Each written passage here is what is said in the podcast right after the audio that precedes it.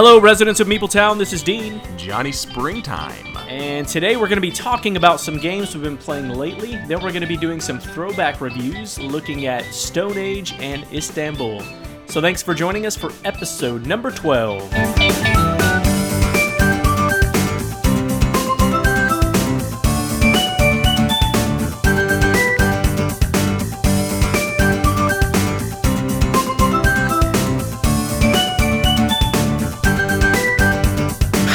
Right, Meepletown, if you were here right now, you would see Dean once again in his Michigan. Whoa, what's happening right now? He's ripping off the Michigan sweater like a wrestler, and he has a Michigan hat on, but but he's eating it. He's eating his hat. and if you listen to our last episode, you would know why he's ripping his Michigan sweater and why he's eating his hat. Why are you doing those things? Michigan lost, Michigan lost, and Tennessee lost too. So I'm ripping my Tennessee shirt. and every other team that I had making it far in the bracket. Uh, what a bust for my bracket this year. I came in not first place. If you don't come in first place in your bracket, it doesn't matter. So, Second place is the first loser. I don't believe that actually. all right. Uh, yes, I did eat my hat, as it were. Do you know why I said that? yes, because I messed up my phrases. I I don't even remember what I was trying to say. It was I eat. I think you were trying to say like eat my shorts or something. No, like it wasn't that, eat my right? shorts. It was like I'll like eat your words. I, I don't know. Meepletown, go ahead and go on to the guild or would our thi- Twitter and remind us what we said last episode or what Dean said. To to hence he used the phrase "eat my hat." There actually is a phrase "I'll eat my hat." yeah. Yes. If if people I just teed you up to actually come back and make something of it. If And I'm not everyone's favorite host, then I'll eat my hat. There the- you go. It's a display of confidence in a particular outcome. Yeah, I'm confident. You're you're confident that you are the most favorite host. We talk about board games on here. And we will do that with our poll from last week. How Yep. about that? Yeah. Actually, one thing I'm going to go ahead and I guess you already spilled the beans whenever you did the intro, but we did do a poll to ask you since we're doing a throwback episode, what um game you all want us to do. And so number 1 was Istanbul. So we will be reviewing Istanbul on this podcast, and then we actually could have picked anything because we were just gonna pick whatever since that's how we did the last one. But Yeah. this time we decided to go ahead and choose one of the ones that tied for second place. So I had put on there, if you didn't see the poll, Seven Wonders, Istanbul, Stone Age, Dominion. Istanbul wins, and so out of Dominion and Stone Age, we decided to go with Stone Age. So this episode we'll talk, we'll be reviewing Istanbul and Stone Age. If you want to participate, get on our Twitter account and pay attention because every like what a couple months I think Dean we're gonna do these throwback episodes. Yeah, we'd like to because it, sometimes it's easy to get caught up in the new hotness. Um, but the truth is, there's some really good games that are still available that have Yeah. been out for years and years, and we want to highlight those uh, on occasion. So, we do, and I enjoy listening to people like you know Rahdo or Tom or any of those guys. Like if I, I can go back and watch some of their older ones, and be like, I wonder what they thought about that game. It's kind of fun, and it's fun to like sit there and argue with him, Like you idiot, that's what you thought about Istanbul. yeah, I would never call anyone an idiot. That's what happens. that's- I'm thinking of people uh, responding to me and my thoughts on games, whether probably- they agree or disagree. That's probably right. Anywho, I did another poll based on our last episode, and I put some of the small box games that we uh, talked about on our top five list, and I said, out of the following, which small box game do you prefer? And I'm going to say this, Meepletown, you guys did not come to the to the table on this vote. We did not have very many votes on this, so I was a little disappointed. This was probably our least voted upon thing. Does that mean that no one likes our choices, Dean? That might, be the case. Yeah, I mean, uh, some of the ones that that uh, uh, some people had thrown out and in the in the board game geek guild and Mm-hmm. on that um, on that poll were some good options for sure. Yeah. Maybe I should have. Maybe we should do some things where I'll do a poll with like this, and then do another one with uh, Meepletown folks, their options. Yeah, That's a good idea. I just had a light bulb there. Anyways, we did Fleet, Innovation, Oh My Goods, Hive Pocket. Whenever I did my top five, my number one was Innovation. Oh My Goods was number three, I think. Dean's number one was Fleet, and was Hive Pocket your number two? yes, And Fleet was the winner. So maybe you are the favoritist hostess. No, it's a it's a good game. I think it's that it's um, now it is a large the larger of those small box games. Oh yeah, it doesn't count. and never mind. so- Second place counts. Oh wait, never mind. That was you too. Hive Pocket. I'm kind of surprised Hive didn't win. Honestly, I know there's. I I thought it would, People People really like that Yeah, I thought it would too. Oh my goods did. Tw- I mean, so it was like thirty six percent for Fleet, twenty eight for Hive Pocket, and Oh my goods was twenty seven.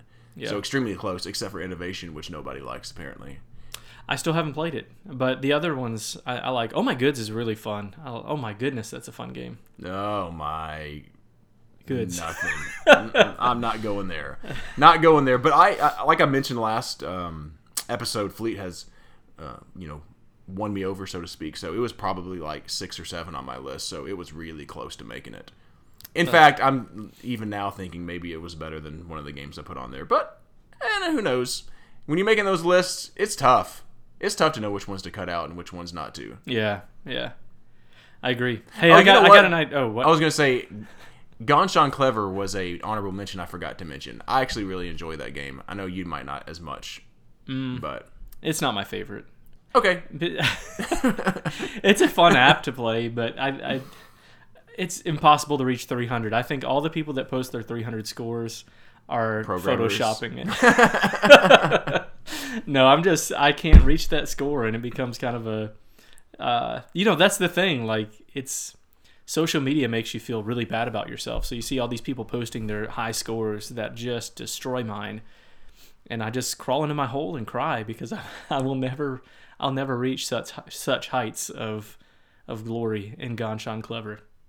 Hey, I have a good idea for a new poll, John. Wow. All right, hear me out. Is this what you were about to say when I interrupted you? Um, maybe. Yes, it is. All right. So you sent me this this map that you found. Oh this- yeah, we'll do this. the fantasy world map. Yeah. Uh, so you can explain it better because you just sent me a picture essentially, but it has all these different like fantasy lands, and it's like this map. And the map has Middle Earth on it. It has Oz and Narnia and Wonderland, and it has the where the wild things are, and all kinds of different Westeros, all these different lands.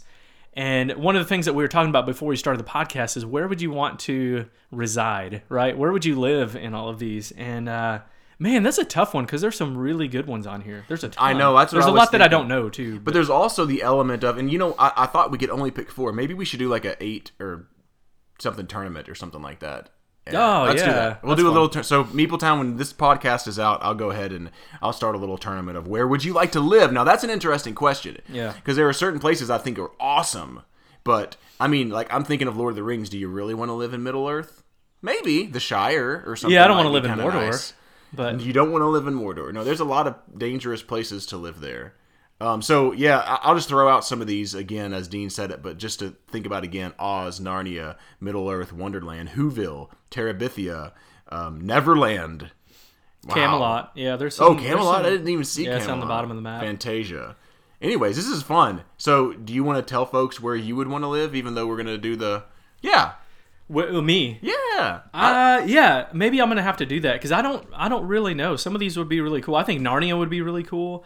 I think Camelot would be cool. I think um, there was, there's a lot on here that I just don't know what they are. Uh, Hyrule would be a cool one, although it might be, you know, might just too generic. I guess I don't know. Mm. I think it's too generic for me. yeah, that's probably right. Oz would be interesting. But I think I think it would be a toss up for me between Narnia and Wonderland because Wonderland would be crazy to live in, Yeah. dude.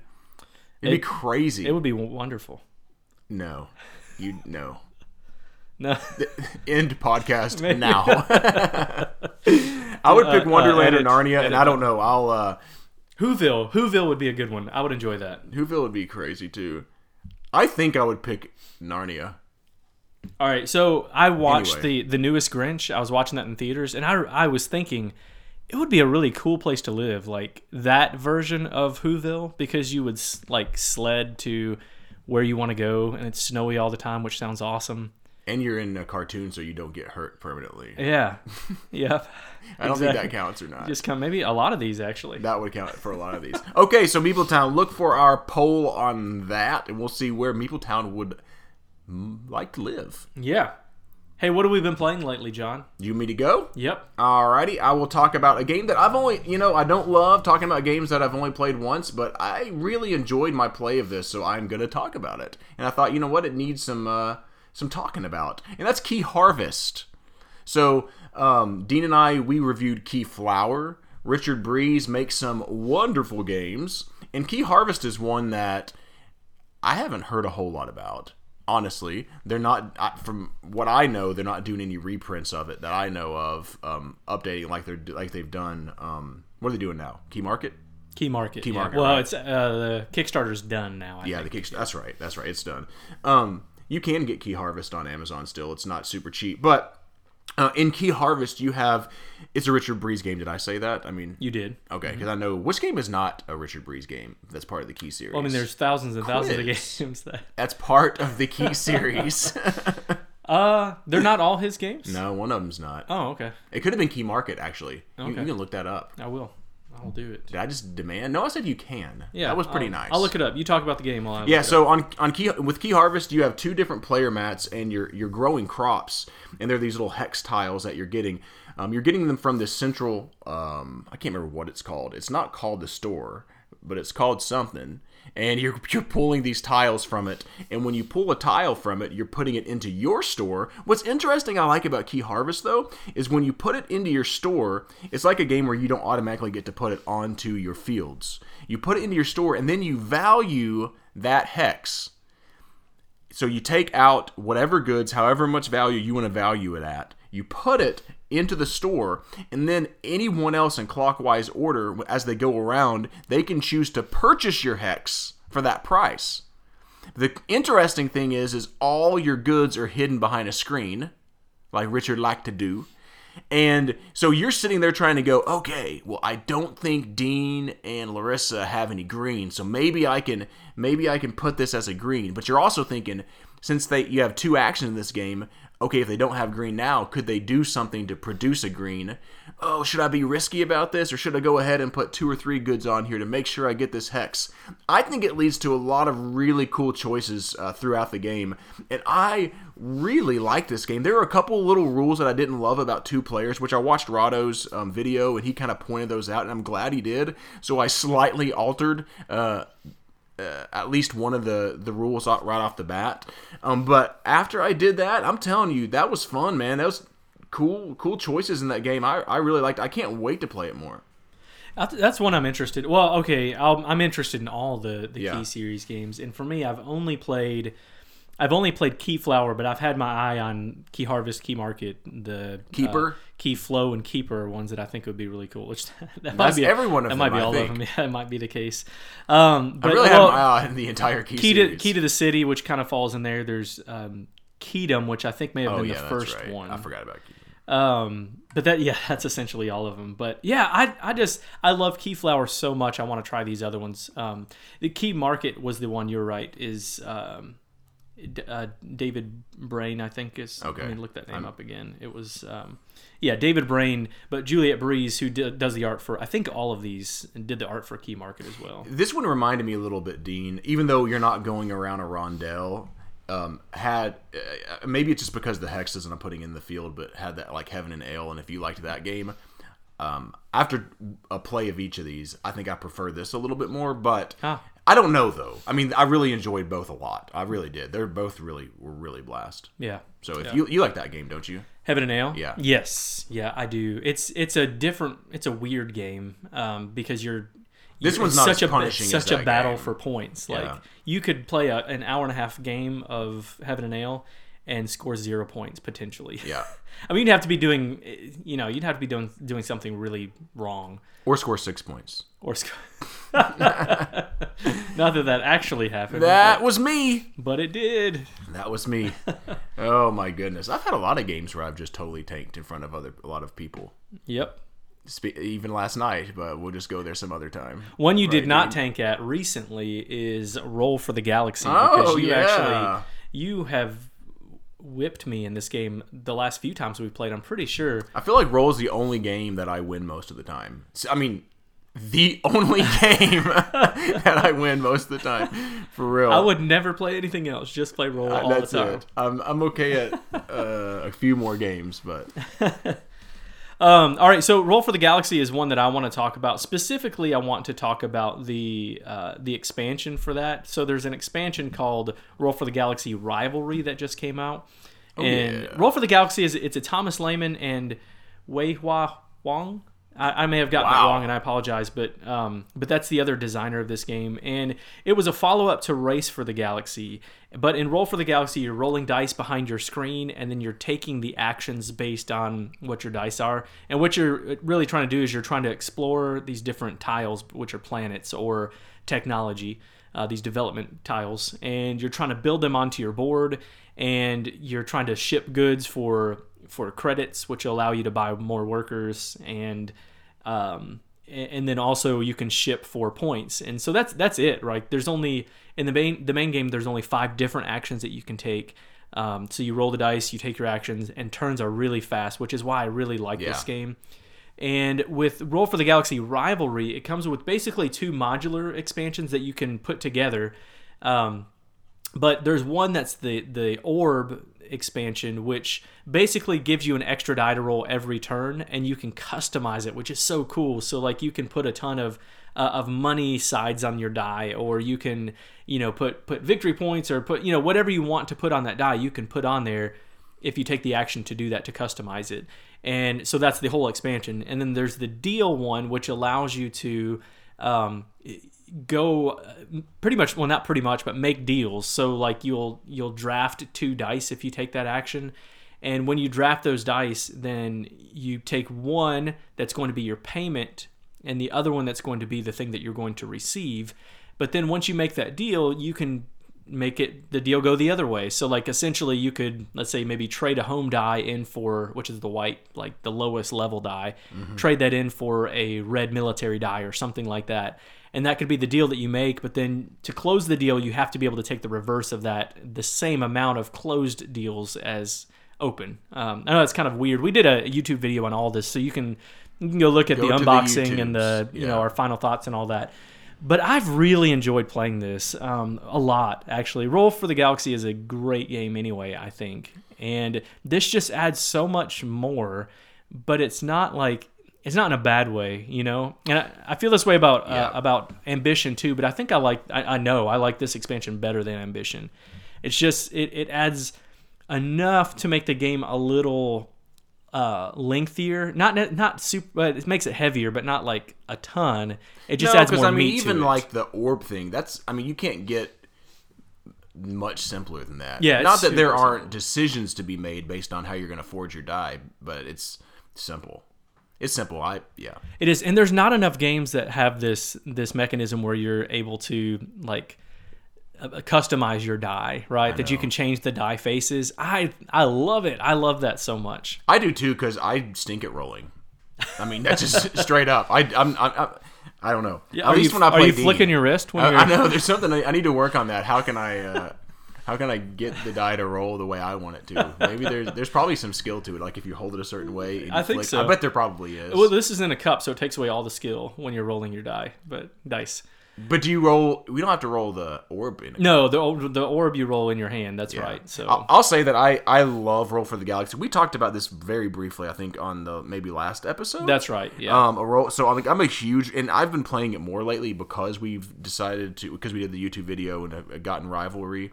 Um, I man, the more I play it, the more I like that game. It just it's actually creeping up more and more on my list of games that I I just love that game.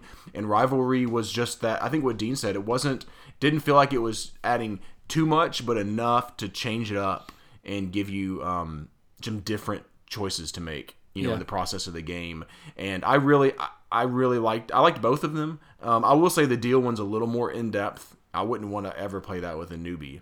no, absolutely not. Unless I would want someone to probably have played ten times before. Maybe Yeah. not that, but I mean, uh, unless they're really into games, but once you grasp the idea, it's not that difficult. it's not I that don't think. difficult. It's not. But you have to like if you at first I I was kind of reading through the rule book and I was like, "Oh man, this is this is a lot." But then you play it and you're like, "Oh no, it's not. It's actually pretty simple."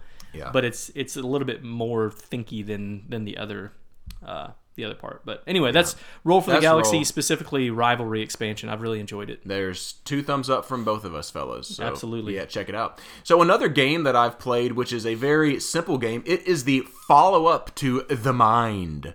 Um, I at the Tennessee Board Gaming Convention we were at, uh, I purchased Illusion, Illusion um, from from a fella, and uh, it's a Wolfgang War- Wolfgang Warsch game. And uh, in Illusion, what you're doing is you have these cards, and they have. uh, I guess optical illusions of different types of colors. And basically, what you're trying to do is get them in the correct order. So there'll be an arrow that's drawn, and it may be blue or red or yellow or whatever.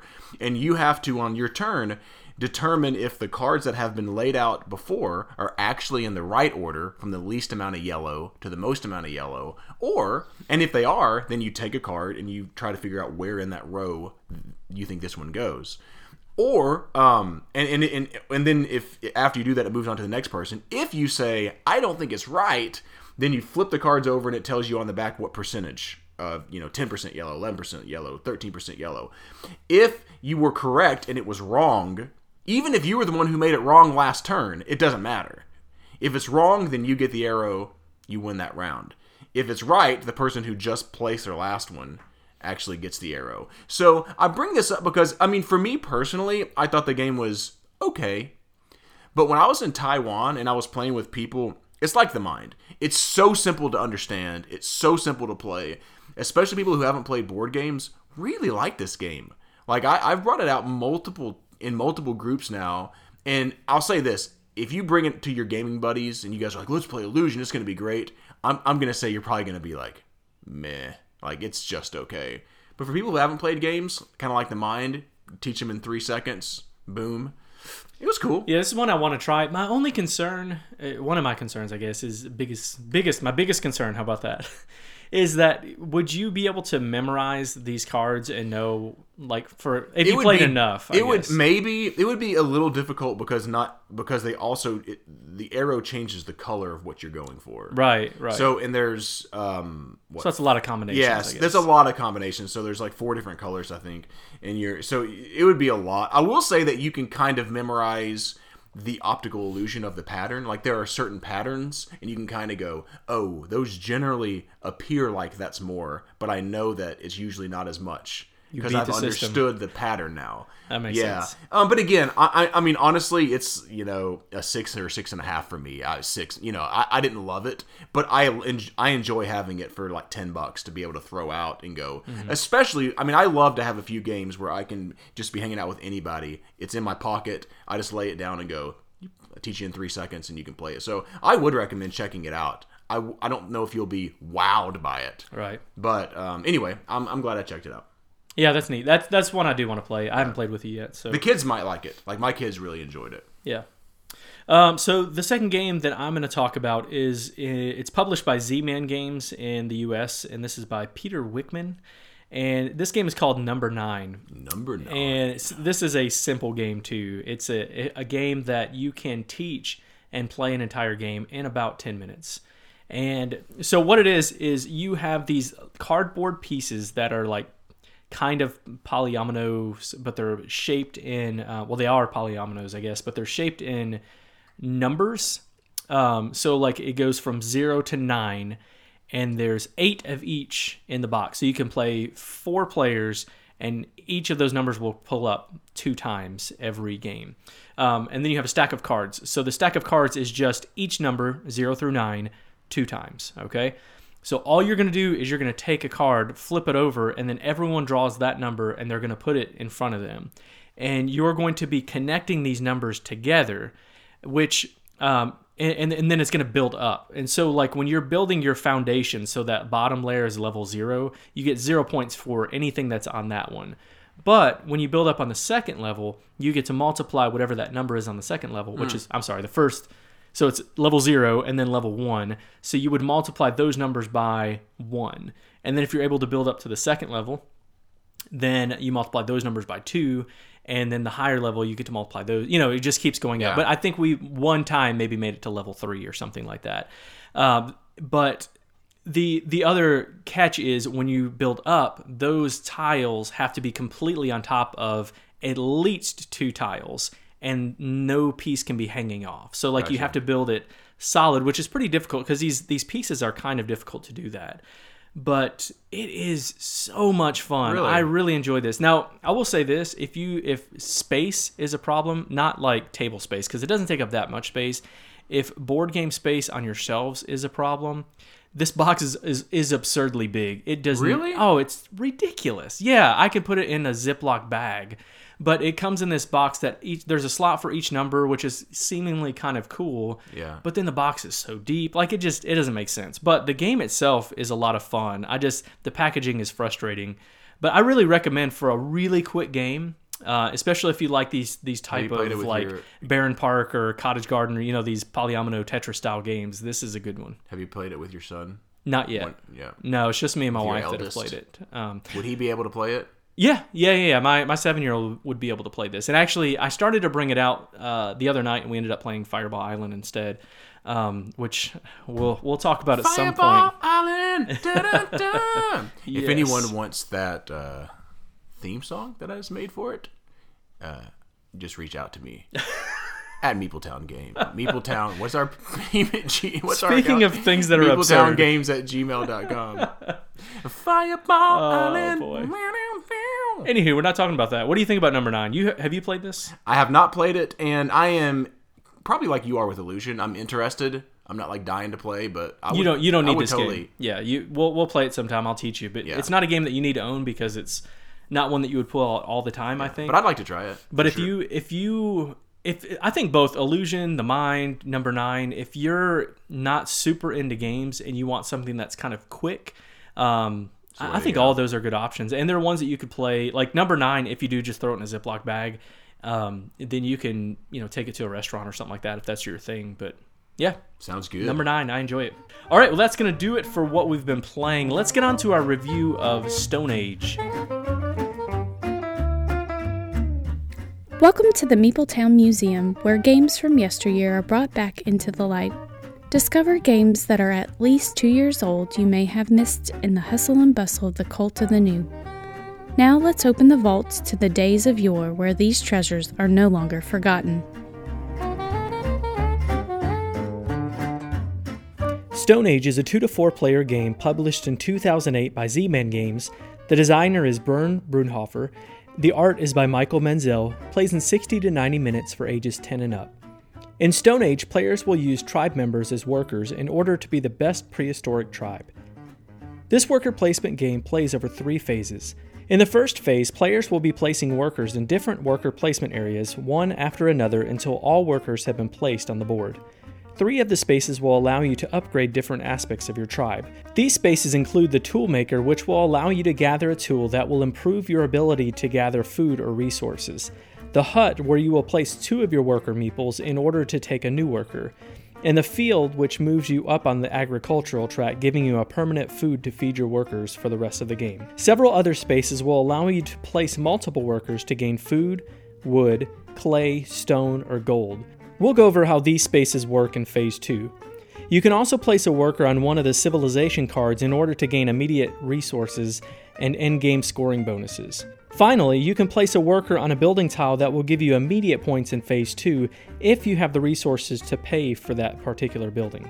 In Phase 2, starting with the first player and going clockwise, players will be taking their workers off the board in any order that they want while taking the corresponding actions. The Toolmaker hut and field spaces are easy in that the players just get to take their worker and corresponding upgrade, but the resource spots are a bit trickier. In the resource spaces, each resource has a different value. Food is a value 2, wood 3, clay 4, stone 5, and gold is 6. Let's say I place 3 of my workers on the wood spot. I'm going to then take 1 die per worker, so in this case I'll take 3 dice and roll them. I will then divide that total by the number of the resource value. In this example, let's say I roll a total of 13 with my 3 dice.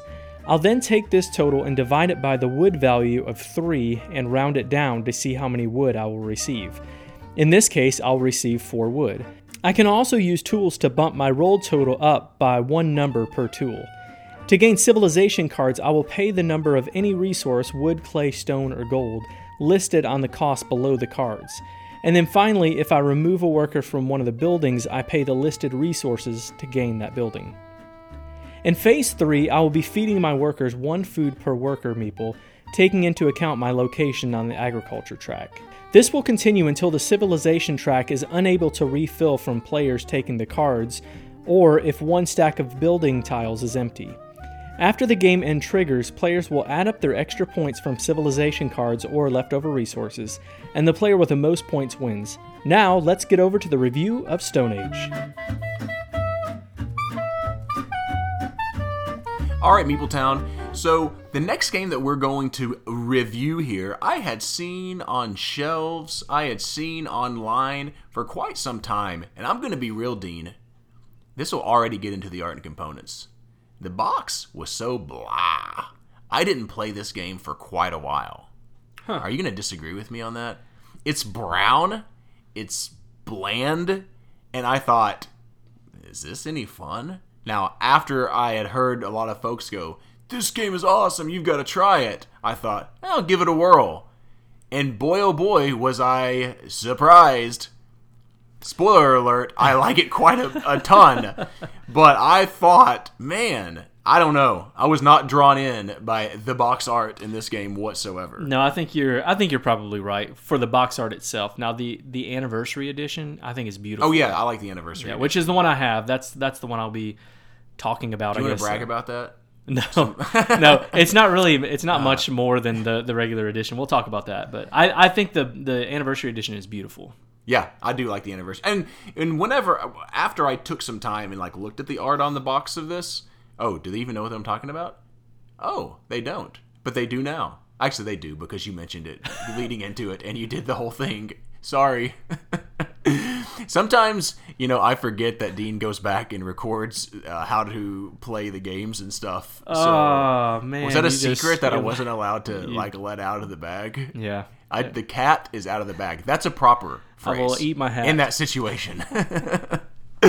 anyway, Stone Age. Um, now that I look back at it, like it, the art's not like awful on the box. I think it's like the brown around the edge with all the earth tones and browns with the art that kind of makes made me just. I was just not interested. It gives you the vibe, I think, of of some of the old Euro games. You know, like a um, Catan type of game. You know, like that box that's a little washed out, and you know, it's got the matte finish on there, which is, I mean, it's fine. I, Yeah, and I will. I'll say this since then because it was. It's been a while. I mean, I played Stone Age a while ago, obviously for the first time. But since then, I have the you know kind of dry Euro art has kind of become nostalgic a little bit to me, Yeah. to where I do I like it a whole lot more now. But you know, uh, I played this. er, I wouldn't say a little bit earlier on whenever I was really getting into games, and that didn't uh, appeal to me at that time in my Yeah. gaming career. I'm glad it's not a career because I stink at it. But the the box just sits on the shelf. Let's get into art and components and talk about what's inside the box because I do think I think the board is is really good. I, I really like the art on the board. You might disagree with me on that, I think it's okay. but it, it, this is Michael Menzel art, which I I really tend to enjoy anyway. Like um, Legends of Andor, and I mean, there's a lot a lot of of um, stuff. Actually, I think we've talked about him in the past because he's done um, i- i- 33 pages worth of art on on board game Whoa, Geek. like really? Bruges and um, some of the the, the newer uh, 33 Catan art and some of the stuff from Dominion Vikings um, Thurn and Taxis so there's a lot of art that, that he's done and, and some that I like a, a lot that I like and there's some that I'm not as big of a fan of but I think overall I really like him uh, actually Frenze a game that John we played a few weeks ago he, did, the art, on for that. that so yeah Yeah, But- I, I mean, I thought I think the art, like you, I think it's fine. It doesn't blow me away. It doesn't. I don't think it's ugly on the board. So that's high praises I'm just I'm just being real. Hey, I don't think it's ugly I, I, I think it's fine. yeah I, I can't I can't I can't paint or draw like this fella. I mean, I, it's hard for me to put down someone who's a, actually very talented. But I just think for this game, it's it's it's meh for me. Yeah, and not every you know not every artist is going to connect with every person, but but I enjoy it, and I think the components are fine too. Um, I don't. I now again I have the anniversary edition, and it's been a while since I've played the original edition, but I don't think there's a ton of difference other than the uh, the art on the board because in the anniversary edition you have the winter side and the the normal side of the board, and that's really the main difference. Now there's some like practical differences on the board uh, with with like a mini expansion kind of built into the board in the new version, but uh, overall it's it's essentially the same stuff inside the box, and I think it's fine. Yeah, uh, let me get hype about one thing about the art and components. Okay. Because I think everything is just uh, mediocre. You know what I mean? The cup. The cup is dope. I love that cope, dude. Co- It is. Did I say cope right then? I think so. I have to cope with my enthusiasm right now. um, no, I think it's cool, man. I, I think they did a really good job. It's kind of laced up on the side. Looks like you know, got that like leathery look, Yeah. and I, I, I, I think it's I think it's sweet. I do love that too. part of A it. lot of people complain about the smell of it. I didn't. I don't care. I don't have that experience in in the. the I put it on my anniversary nose at night when I go to sleep because I like it so much. uh, That's a little weird. I've never smelt the cup, so I don't even know what they're talking about. I I also really like the meeples. So in the anniversary edition, I keep jumping back to that, but they have um, screen printed like uh, screen printed uh, designs on each of them, and they're different on all the different colors. I think that's cool. Uh, but I, I mean, it's I wouldn't buy the game for that, right? I think the other ones are fine. But the thing I like about that part of the component is that you don't need meeples in this game, right? Like you Um, can just use dice because although I guess you'd have to have dice of everyone's colors, but you you have know, to have a bunch of dice. but I like I like that, right? So I guess it's cheaper to do this, but still, I I, I like the meeples. I think are you they're cool. your own point as I, you're talking? I am a little. Well, what I'm saying is like you could get just have dice, but. I know that would be way more expensive to do that from a production. Because you're side. thinking of Roll for the Galaxy. Yeah. You can't get that game off your mind. right. That's, Even when we're doing a review of stuck. Stone Age. Yeah, but I, I think the the custom meeples are cool in both games. Yeah. You know. Yeah. I'm, yeah. I mean, I like the cup a lot. Everything else is uh, mediocre. Yep. All right, let's talk about the gameplay, not just. Now that's when it changes for me. okay. Um, I remember after going, yeah, I'm going to try this game because I've heard, I've heard a lot of people say good stuff about it. And again, I don't. I've said this multiple times on the podcast. The art only enhances game. I can have a game that's rated a 10 that I don't really love the art just because if it's that stinking fun to play, it's that stinking fun to play. Right. Um, I'm not saying that I'm going to give Stone Age. I'm not going to give Stone Age a 10, but um, when I played it the first time, I went, "Holy moly, this game is fun!" It was very easy to pick up. Um, it's, it's a simple worker placement game that has a couple little twists maybe that are interesting because you're putting your workers out like anyone um, to get your spots to go get certain resources or whatever. But in this game, instead of just putting them on, you know, clay and getting to clay, you actually put however many workers you want to on the clay spot. Excuse me, I had a little frog in my throat there. Uh, and then at the end, after everyone's placed out their workers, you're going to roll that many die for how many workers you have there. And then it's got everyone has every resource has a certain division that you do divided by three or four or whatever. I don't know. And so I, I I enjoy that. Um, the rolling the die part can I, I like rolling. I have a love hate relationship with rolling dice. it's fun, but can be really annoying when you're not rolling well. Sure. Yeah. You roll so many dice in this game. Most of the time, it's mitigated. I feel like it's pretty even. Yeah. Yeah. There's been a time or two where I have gotten hosed, and it's because literally I can't roll for anything. Yeah, yeah, and there are there are ways, like you said. Um, you know, I think because you roll so much, it does kind of balance itself out with everybody. It should Most of the time it does. statistically, right? Yeah, That- it does most be of the time. Case. Um, but there are other ways to mitigate that. You know, there's the natural way, which I guess is kind of a mitigation of uh, buying the tools.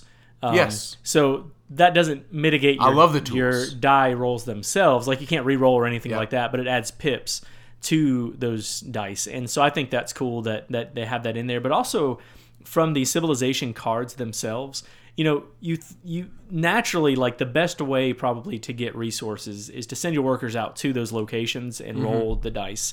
But there's other ways to get resources, and that's Yeah. the civilization card. So when you go to those spots, some of those cards, and you have to pay attention to those. Some of them are great ways to get resources uh, and get you know bonus points at the end of the game. Um, obviously, like that's kind of the main point of getting those. That's one of the, the, the civilization. Maybe you should share. Like that's that. You can buy houses or huts, right? Right. For certain resources to give you in-game scoring, but the civilization is really where the meat, I think, of the in-game scoring is. Yeah, Would yeah. you say The huts are actually immediate scoring, and then the huts are. I'm sorry. Yeah, the huts are The huts immediate, are immediate, scores. yeah, and, then- I, and I, I think it's the civilization cards that are because I remember the first time I played, even though I had a blast, I got hosed. Yeah. because I focused on the huts, and I was like, "Oh man, I'm dominating this guy." Yeah. and then he pulled out the civilization cards, and they have all these exponential bonuses on some of them based on how many cards you have. So I don't know. Yeah, yeah, and I don't think that's necessarily a negative. Except I do think when you teach this game for the first time, you need to tell people don't ignore the civilization cards Right. because you will lose. You just will. like I, I played uh, recently against my wife who's played before. Um, but it was just one of those things like it's it it had been a while since she played and I was like hey don't It's forget about civilization cards and she was destroying me the whole game but then there was one particular card that I ended up getting six, 60 points on that was I built up all of my workers and then at the end of the game I had a multiplier for for Yeah. how many workers I had and so it, you can really really run away with the Is lead. that a negative to this game? I wrestle with that. no I don't think so I well Obviously, everyone, everyone has the opportunity has to the do that. opportunity to do it. I agree with that 100%. And if you've played the game multiple times, for sure, you know it can come. Yeah, but I do th- again teaching the game or like as a reminder to tell people everyone at the table needs to know that don't forget these because I I do think that that would really sour somebody's taste if you get beat by 100 points, which you can get beat by 100 Oh, points sure. in this game. Um in because it would be because of the civilization cards and not knowing the importance and you would think okay this game's dumb Yeah. and it's not but you just have to make sure you teach the strategy when you're teaching this Yeah, game. and, and those cards, if you haven't played this game, it's got things like you're going to get, um, you know, times one points for every worker that you have out there. But if you have another one that adds another multiplier there, or two multipliers, two, I think yeah, some can be two uh-huh, yeah. multipliers. So at the end, you can be like seven or eight times all the workers you have, and wow, that's 56 points, Mm-hmm. Yep. or something like that. So that's just to kind of paint that picture. That's why those things are so hugely important in this game. Yeah, it it also helps with your strategy, uh, which I love. Uh, I love that being able to kind of pick which area or areas you want to do really well in. So you know, th there's multipliers for the tools, for the people, for your your placement on the agriculture track. Um, and, and so I, I love and your huts. I, I think that's really cool because it allows you to say, I really want to jump up as high as I can on the agriculture track, and that's going to be my focus. So anytime a card comes out that gives me the boost, you know, the, the extra in game scoring points, Yeah. I'm going to go for that card, which because of the way the civilization card track works, so the the cheapest card on there costs one resource of any type. And then it goes up to four resources of any type. So when that card comes out, you have to think, wow, I'm gonna have to pay four resources to get this one, but I really need it because it's gonna be end game scoring. Yeah. So you really have to think like what what's the best option? You know, Yeah. what's what's the best route for me to go? And if you don't get it, there's a good chance somebody else could swoop in because they don't want you to get those points. I, I love that. I think it's cool. The tension there is neat. It is neat. I'll say that my favorite part about the gameplay, I mean, one of my, I wouldn't say my favorite, one of my favorite things about the gameplay is if you go look on Board Game Geek, the weight is 2.49. That's not very high. I, I mean, I guess it depends on, um, it's, everything's relative. But what I've enjoyed about this game is this has been one that I, it's, I think is a great, I wouldn't say gateway game, but the next step game. I No, do I you think this it's is a gateway this is a game? I mean, this is as simple as Catan, probably, isn't it? Oh yeah, yeah. And that's what I like about it. Like, and when I've brought it out, it's easy to understand, and everyone has really enjoyed it. With the caveat of, if I do when I explain how to teach the game, I say don't forget these civilizations, but people inevitably will inevitably go for those huts because they look like, oh, Yeah. I'm scoring 14 points. Oh yeah, I'm scoring 13 points. Oh yeah, I'm dominating, and they'll start doing that strategy and forget hey, you should focus on those, and then they'll get blown out by 70 points at Uh-huh. the end. Yeah. And they'll be like, this is stupid. You know, that's the only negative that new people have had. Mm-hmm. Besides that, it's gone over overwhelmingly well. And I really like how it's easy to teach, great to teach people how to play worker placement games. Yeah. Um, that's one of my favorite things about this. One thing I like to do is if it's somebody who's new to the game, is if they're going heavy with the huts anyway because they see the, the points right away, really encourage them when when a card a civilization card comes up where you get bonus points for those huts at the end of the game. Yeah. I say, hey, you're really you're destroying me in huts right now. Maybe you should focus on like getting those civilization cards. You know, without I don't want to be that guy. You Yeah. know, the one that's telling them what to do. But to encourage, um, so that they have a good experience, I guess is, is kind of my point. But Yeah. the, and the- Settlers, by the way, is 2.34, so it's basically the same. yeah, yeah. I, th- I think it's definitely one that you could teach. Now the the the tricky part, which is a good thing, I think, but there's a lot of division in this game, right? So when That's you true. when you roll your dice, um, if like if you're going for gold and you roll you know, four dice at the gold mine or whatever. You're going to add up all those pips and then you're going to divide by six because that's the value of what gold is. And so there's a lot of division. But the cool thing is, if you have kids in school that are learning division, I think this is a really an excellent game That's to teach point. that because it's it's a fun game, but they're also learning division as they play. So Yeah. I love that. Now I'm going to say one more thing. In the anniversary edition, there's a few like mini expansions that are included in there, and I, I don't, don't want to go into all of them because they're so simple, but I think they're cool. One of them is on the board. When you build a hut, it has a plus uh, a plus stone on some of the huts. And that means if you get the value when you pay for the hut, you get that value in points. But if you want to also throw in an extra stone for your payment, you're going to get five points for that. Same thing for civilization. When you take a civilization card, it has a plus gold above that that track. And so if you pay a gold in addition to getting your card, you'll get 6 points. I really like that because it's a way to at the end of the game you're going to get like a point for each um, for each extra resource that you have. But it's a good way that if you have a lot of gold or a lot of stone that you can get a you know you should be able to get more points for them and so using that track I think is is pretty cool. I like that. Yeah. I would like to try that. Yeah, and the other ones are, are just real simple. Like you can buy igloos instead of huts, which don't count towards end game scoring. There's another one that in in the civilization cards you throw some wild animals in there, and when those wild animals are out, they'll lessen your your die rolls, and so it might lessen it by one or two, or I think three even. And you have to place your workers on those wild animals to like push them away from the village, which I think is kind of cool. And when you do that, you also get a bonus, and the bonuses are, are pretty good on those cards. So I, I think it's fun. Cool, cool. Have you, by the way, before we do our kind of final thoughts, have you played any of uh, Brunnhofer's other?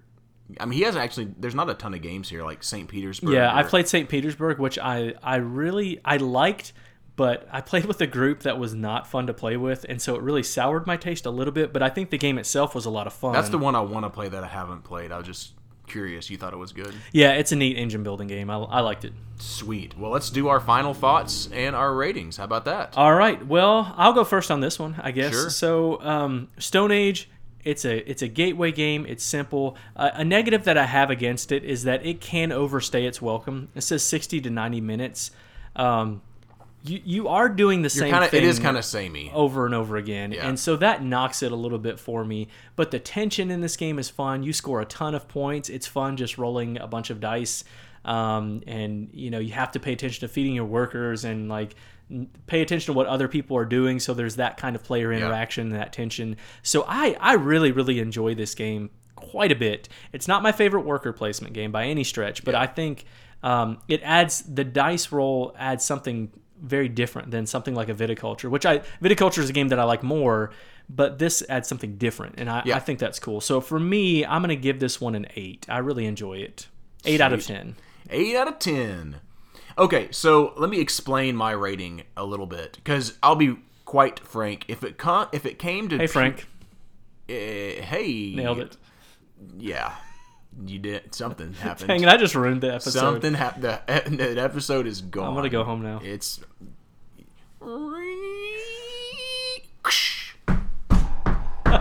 if you hear that Meeple Town, that was Dean leaving the studio. Uh, all right, go ahead, Frank. So I would, if I was going to uh, just be rate this based on pure my personal enjoyment, I would rate it an eight. But I'm going to give it a little higher rating, um, and the reason is, is because I th- it's really high up there for maybe my favorite gateway game. And it's been it's it. I mean, if I'm gonna pull it out, uh, uh, pull out a game that I want to, I, I I would rather play this uh, hundred times over Catan. That's just me personally. I ain't hating on Catan. It's just I just I I really enjoy using this um, as a gateway game, and it's gone over very well. And so because of that, I'm gonna just bump it up a little bit to an eight and a half. Again, if I was just going on pure how I feel about the game, I'd go eight. But I'm and then again, I guess whenever you're rating things, everything is subjective, and and the your criteria can kind of change a little bit. But because of this, I just think it's an extremely solid game. Uh, if you don't have it, I would really recommend putting in your collection, especially if you play with people who haven't played a lot of games and you want to pull out a, a really solid classic gateway game.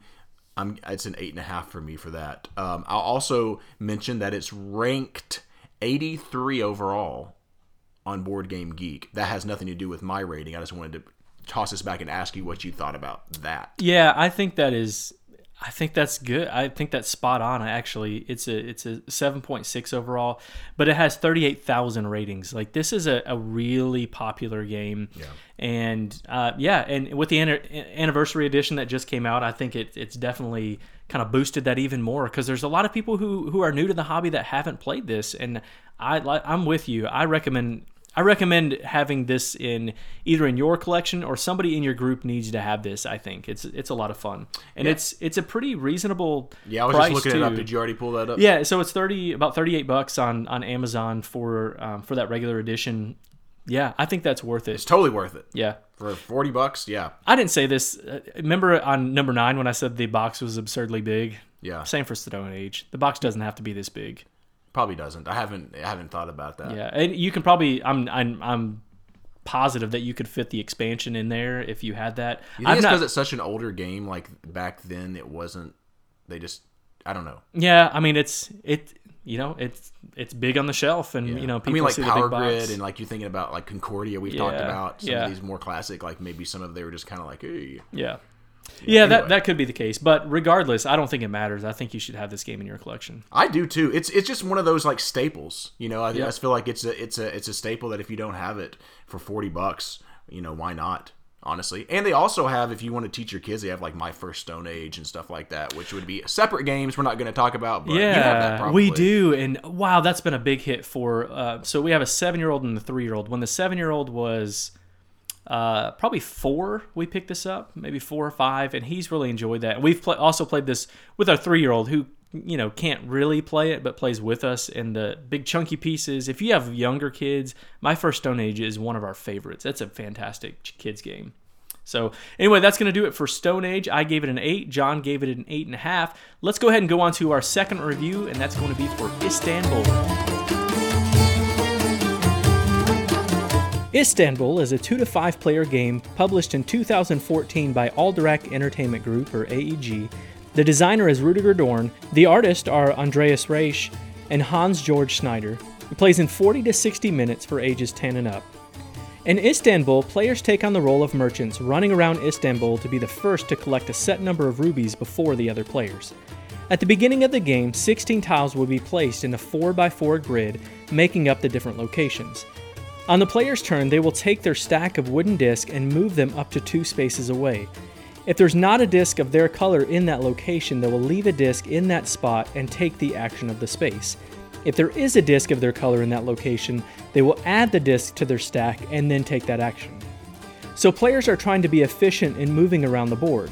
There are many actions in the game, so I'll be brief in describing them. One action a player can take is to visit the warehouse to gain fabric, spice, or fruit. When a player uses this location, they will max out their wheelbarrow for that particular good.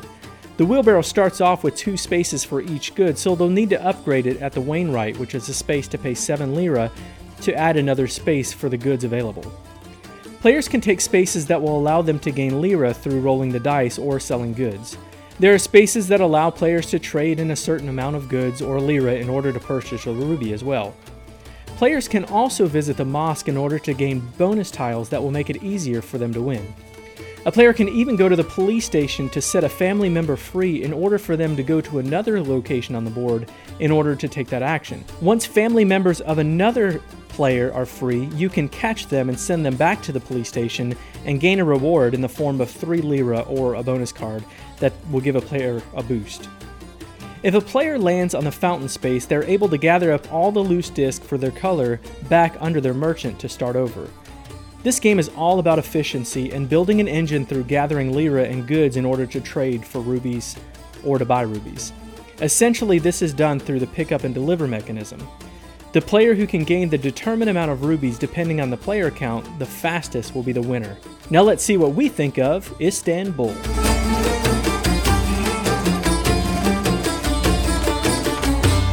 All right, so our second review is a game that is also really popular, like Stone Age. Um, this one's called Istanbul by Istanbul. by popular designer Rudiger Dorn, who did another game that I like, Karuba. The funny thing about Istanbul is this game came out in 2014, so it's not like super old. but I, I didn't play this right away for sure. This was a couple years into that before I got a chance to play it. Although I had heard so many good things about it, and the production value I thought you know looked cool and all that, but for some reason I just kind of resisted it. I don't know. But then I got to play it, Uh oh. and then we'll talk about that later. Oh. Let's talk about the art and components to start off. What do you think, John?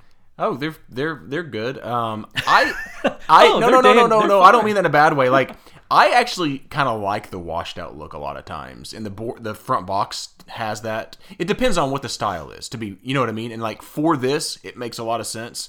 Like I like the art um better than in Stone Age for sure in this game. I'm not gonna say it's like way better, but I I do like it. I, I think it's got it. Are you talking about box art, or you're talking about? In I'm gonna say in everything. Okay. I like. I, I, I think it's for me. I like it a step above. Now I'm not gonna say it's amazing, and I think it's just incredible. I think it fits the game, and I I don't know. I think it's overall good. The rubies are kind of cool. You know that you have on Mm-hmm. the things. Um, everything else, the the cardboard's fine. You know the Wainwright. You know the little things that you add. The parts to your cart and stuff are nice and thick. They're fine. Um, you know overall, it's all f- solid. It's funny because I think I like the box art better than Istam- in Istanbul. Uh, when you're looking at regular Stone Age, Yeah. I, st- I still But think I like like the Stone Age board better? Anniversary better. But when I think about the board, I think I'm gonna have a coffee drinking game for every time you say Stone Age anniversary. by the way, I I've got been doing Stone that. Age Anniversary. I've been doing that the whole time.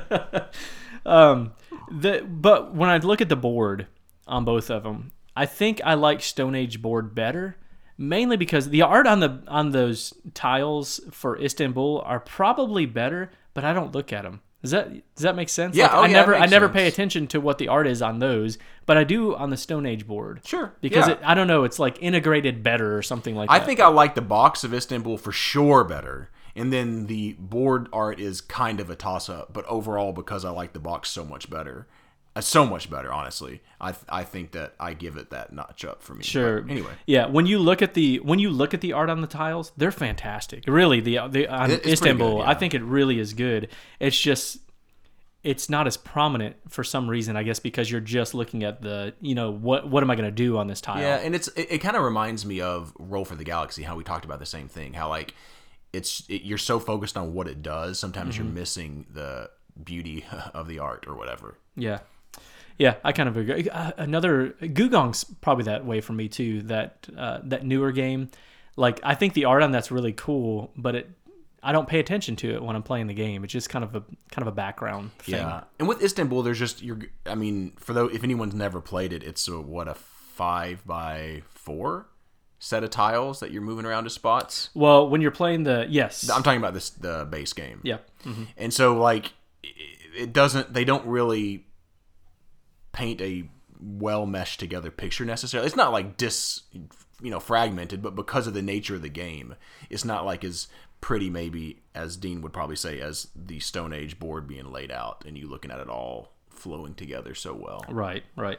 But the but the components on this, the the cardboard, the tiles, all the cardboard is is really thick, sturdy cardboard in Istanbul. I really like it. The the you already mentioned this. The rubies I think are really cool. Uh, the card stock is fine on the mini cards, and and you know sometimes you people will complain. I want big standard cards over mini cards. Not in this game. You want mini cards because they need to be able to fit on the tiles. Uh, so I, I really like the, the you know the the the wooden pieces for your characters, the disc, all that. I, I think the production value is fantastic in this. Yeah, game. I think it's good. Like I said, it's, it to me it's a very solid, Yep. good stuff. All right. What about the gameplay, John? The gameplay. All right. So I played this game maybe a couple years after it came out or something like that. I, I can't remember. Um, a friend came over to the house and had it. And I think it's the same thing as what Dean said. For whatever reason, I wasn't just like, I can't wait to play this game. But when he brought it over, I was like, oh, yeah, yeah, I'd like to play Istanbul. And I remember the first time playing it and going, that's pretty solid. And then, not well, actually, a little while after that, I did pick it up and I purchased it, and my wife and I played it, and we liked it quite a bit, and and we've played it a decent amount. Um, if you haven't played, I know Dean's done his overview because he does it before this. Yep. That's what he does every time. um, but it is a, a, a basic pick up and deliver game, and really the crux of Istanbul is being more efficient than your opponent. Can you get to the certain spots to be able to get the goods to pay for the rubies faster and more efficiently than who you're playing against? That's the whole game. Yeah. Yep. And and so I think it's honestly it's a very solid game. It's well designed. I really do. It, it, it feels extremely smooth when you're playing the game. I don't feel any hiccups or anything like that by any stretch. It's very smooth. Um, my only kind of I enjoy this game, but the only kind of negative is it it becomes it can become I don't know if mathematical is the right word, but I'm literally I don't feel really drawn in by the theme. Though you could. Do you think it's thematic? It, mm, It can be if you wanted it to be. yeah, not really. No, Because you're Ruby, I mean, you're going, you're, you've got your card and you're going around and trying to get rubies. you can make it thematic. I would say. You could that. make it, but I don't feel. I feel like it. The more I play it, the more math crunchier it just becomes. Yeah, there are certain things that that make it feel feel thematic to me. I think so. Like, you know, building up your um your wheelbarrow thing. You Yeah. know, I think that's that's uh kind of thematic in the rubies and all that. Like like you were saying. Um, but but overall, not really. Like you don't feel like you're going to you know these locations or anything. There's nothing. Yeah, and you send your family members and they get out of jail. Yeah. Now that's they- thematic. I think that's cool. It is, but they keep going back, and then they Well, they get caught. they get caught. Yeah. Mm-hmm. and then they go back out, and then they get caught, and then they go back out. Is that realistic? Uh, Because I only play games that are very realistic. my experience in prison is was a- limited. So, what did you was- say? I only play very realistic games. that is all I play. that is Oh, a boy. joke. I like going into fantasy world. Yeah, but I, My I'm, life is a fantasy world, I'm moving. I'm bringing. which is why we're going to go and do the fantasy Twitter poll. Look at all that connection I was making right there. All right, I'm bringing it back. So I think no, it's not super thematic, and it is mathy, um, which you can kind of get stuck in some loops too. And I don't mean that in a bad way, but like, so you're trying to build. You're trying to build somewhat of an engine from the tiles that are out there, like looking at the tiles and saying, "What's the best route that I can take?" Because so- there are how many uh, in the base game that you can get rubies from? There's the one with all the money. There's the one with the goods, and then you can get them from the mosques the wheelbarrow and, and the yeah, wheelbarrow. uh, There's multiple ways to get it, but there's a couple ways that have a lot of rubies, and that's going goods or going heavy money. Yeah, yeah, yeah, yeah. And so, uh, you know, you might make a loop and say, okay, I'm going to get this mosque tile that lets me uh, re-roll my dice, or uh, or or change one of the faces to a four, and you can do that every time you roll your dice. So you can say, all right, I'm going to grab that, and then I'm going to go to the one that allows me to roll the dice to get money, and then I'm going to go from there to upgrading my wheelbarrow or selling um, or or buying a ruby. Yeah. And just kind of doing that loop, and that's not a bad thing. It gets boring though. It can be boring. That, Um, that's a negative. And I'll say this: I feel like, and maybe Meepletown will scream at me. I feel like that red card, the first person to go can go get that first, and it's way, it's over, it's more powerful than any of the other ones. I don't. It's. I don't think it's overpowered. I, don't- I, I wouldn't know, say it's way over, but I think it's more powerful than the others for sure. I don't think there's even a question, which kind of is boring to me. Like, It's it's your strategy though, right? Like like it's powerful for that strategy, but not necessarily for all yeah, strategies. and maybe that's right. Maybe people Like- are saying it's not. There's other ones that are, but I mean, I'm just thinking of whenever I've used the other ones, I use the other one, that one, way more than any of the other ones. But maybe it's because I'm dumb and I don't think of how to use those. Yeah, that It that could be. that could be the case. No, I, I don't know. I, and again, this you- could be. you- you- yeah. it- this could be a situation where, like you said, somebody could be yelling at the radio and say, "No, that's just not true." Because Mm-hmm. the, the truth is, if you spread yourself out more on the board, um, then you would really want that that mosque tile that gives you the um, where you can draw a disc back into your um, into your stack. You know, because you don't want Yeah, to. but you have to pay for that too, don't you? You do. You pay. You pay two dollars. I think is what it is. Yeah. But um, but I still think that can be really helpful. It's not one that I often get a lot of because I usually focus on buying rubies. Like I, or or gaining a lot of money is usually the strategy that I go with.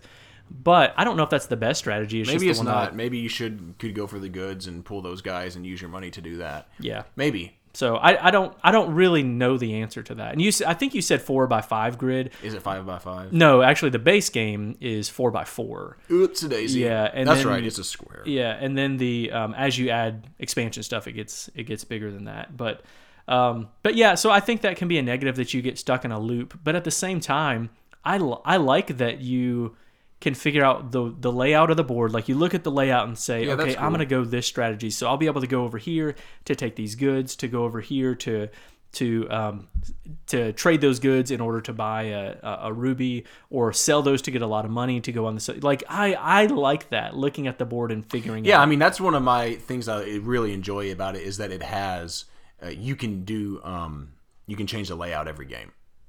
If it, if the layout didn't change, this game would not be fun. I don't think because I think you could kind of memorize the Oh, strategy. yeah, yeah. But because you can, it is fun. Yep. Yeah. And like you said, that is one of the more fun parts about it is kind of figuring out your strategy based on how the tiles are, are laid out. Yeah. Yeah, I would quite enjoy that. Yeah, and this is one. So we didn't mention much expansion stuff in the um, in the Stone Age review, but in this one, I do think that just the base game itself can get samey. Uh, and I, I really like this game, by the way, um, and you'll hear that in my final thoughts. But I, I really enjoy it.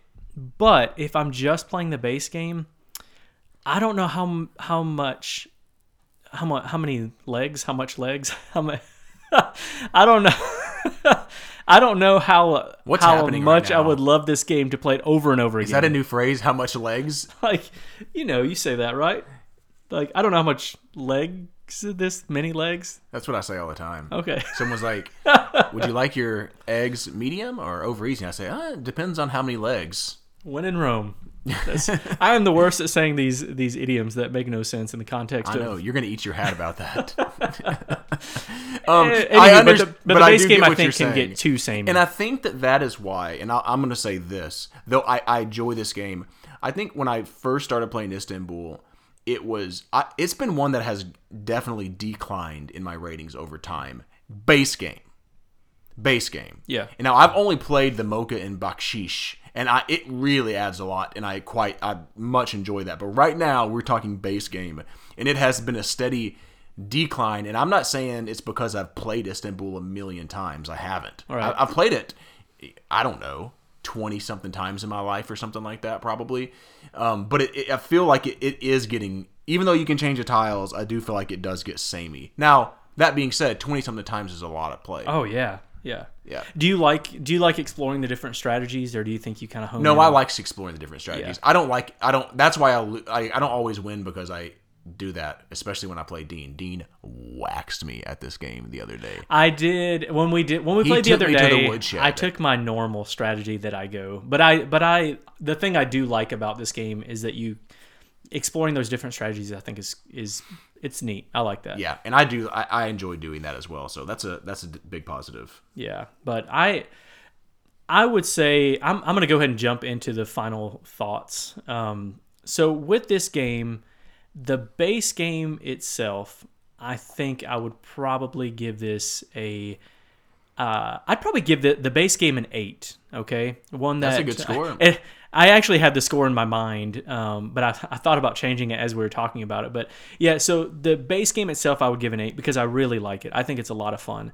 But as I would play, and I've, I've played this probably 20, 30 times as well. Um, and I still think it's fun, but it, part of, that's been spread out too, right? That's been spread out over years. Now, if I were to sit down right now and play this game 20 times in a row, I would probably knock the base game down to about a seven and a half just because it would feel too samey.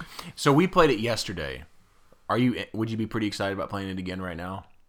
Yeah, yeah, oh yeah. And well, the thing we didn't mention is this game is fast. Mm-hmm. You know, the the thing I mentioned about Stone Age being uh, kind of overstaying its welcome. This game does not overstay its welcome. No, it's quick, You know, we- especially if you know what you're a- doing. we played a Two can two-player game in 30 minutes. in 30 games. That's yeah, how bad he minutes. beat me.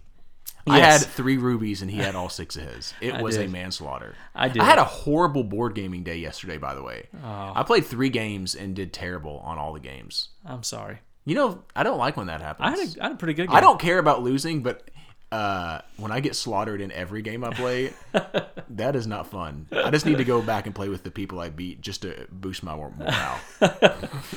All right, so back to my thoughts. Um, I would I'm gonna give the base game an eight. Now, if I factor in the expansions, I've only played the Mocha and Baksheesh one as well.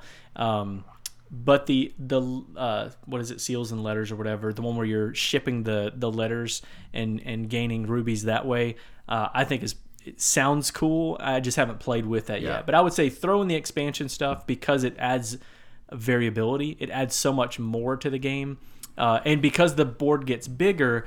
There's actually spaces that let you move faster on the board Yeah. without having to, um, you know, do your m- normal move two spaces and drop a disc or pick up a disc.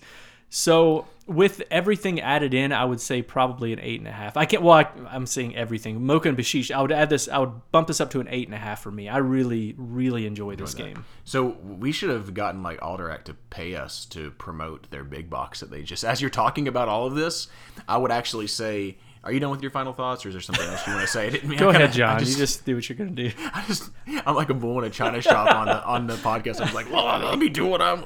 I'm going to talk about this." Oh, are you still talking? Yeah, I know. I'm just. I'm still. No, I'm done. Eight, right eight, now. and an eight and a half with the expansions. Okay. Um. So because I've kind of talked about what I've talked about, that was stating the obvious, huh? I've talked about what I've talked about. Um, because of the little, the sameness a little bit, um, it's gotten, and I'm just talking about the base game as well. Um, but it's still fun. It's still really smooth game. I'm gonna give it a seven and a half. I, I think it's, a, I think it's a good game. Um, I would like when we go back and look at the board game geek thing. Eight says very good, enjoy playing, and would suggest it which is what Dean gave it.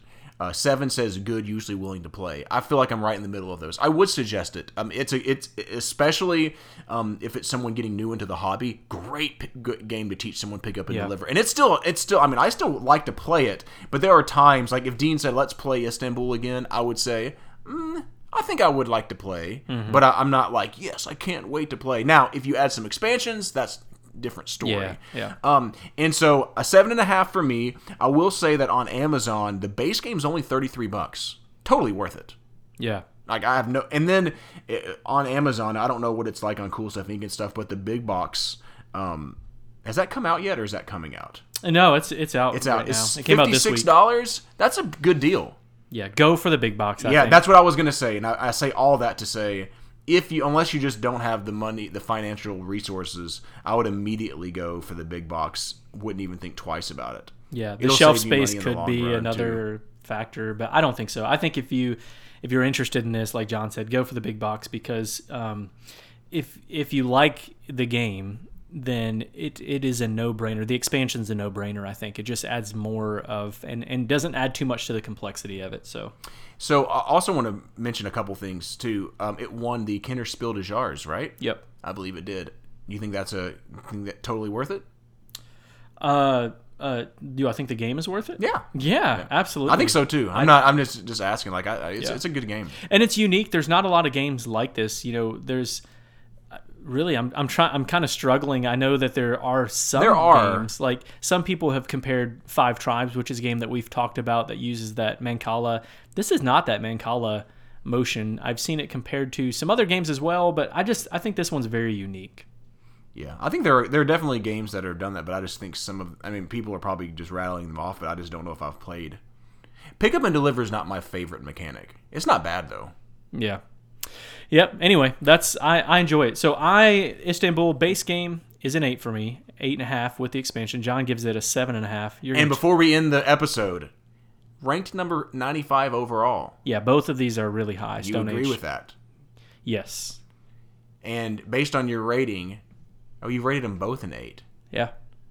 I'm gonna ask you just just a gut. Which one do you like better? Well, okay. I mean, I've I've already kind of given the answer to Yeah, this. but I mean, I know based, like- on, based on the ratings, like for example, with Stone Age, I bumped it up just because it's a great gateway game. But for you, Dean, Meepletown wants to know since you rated them both an eight, which game would you prefer playing most of the time? Well, again, I'm throwing in the expansions because I have them and I'm going to play with them, right? So I I, I give the the nod to Istanbul. Really, just I thought you would game- actually say No, with just the base game, I would still give the nod to Istanbul. Hmm. Probably because really the thing that knocks Stone Age for me, uh, and eight's really high. It's not like a bad game. I love that game, but it can overstay its welcome, and that's the big thing. And Istanbul does not at all overstay its welcome. yeah. I, because you can tell by my ratings, I would prefer Stone Age, but I still enjoy both of these games. Yep. That's gonna do it for our our uh, throwback reviews and Throwback reviews and our throwback episode. Yes, the throwback episode where we take a visit to the Meepletown Museum. John, why don't you tell people how they can get in touch with us? Yes, so get in touch with us whenever we do the polls. Like um, sometimes we've had really great Twitter uh, action, and sometimes not so much. But maybe it's the person who's putting out the polls. But if you want to get in contact and keep in touch with us, besides the podcast, we would love for you to do so. Uh, and so at Meepletown Games on Twitter and on Instagram. Also, if you look up Meepletown on YouTube, there is another Meepletown. I'll just say that uh, we're the one that has we have more videos um, now. They don't do it anymore, so I just want to throw that out. We're the one with the blue logo, and you can see. I guess they can't. They don't know what our faces look like if they haven't been on YouTube. You should go on the YouTubes and look at our gorgeous faces. Oh dear. Um, also, um, if you would, we would love for anyone to uh, rate us on like iTunes because we're on iTunes and Google Play and Stitcher. So giving us five stars is just huge for us because we are just getting rocking and rolling with this to be real and we w- it, every little bit helps us and if you don't subscribe to our youtube channel it would be awesome if you did that it would help us continue to grow meepletown so thank you very much Absolutely. You can also connect with us on the Board Game Geek Guild number 3407. We have some conversations. 3407 some conversations going on there. Um, so check us out, and we need more people over there for sure. But that's going to do it for episode number 12. Thanks for coming down to Meepletown.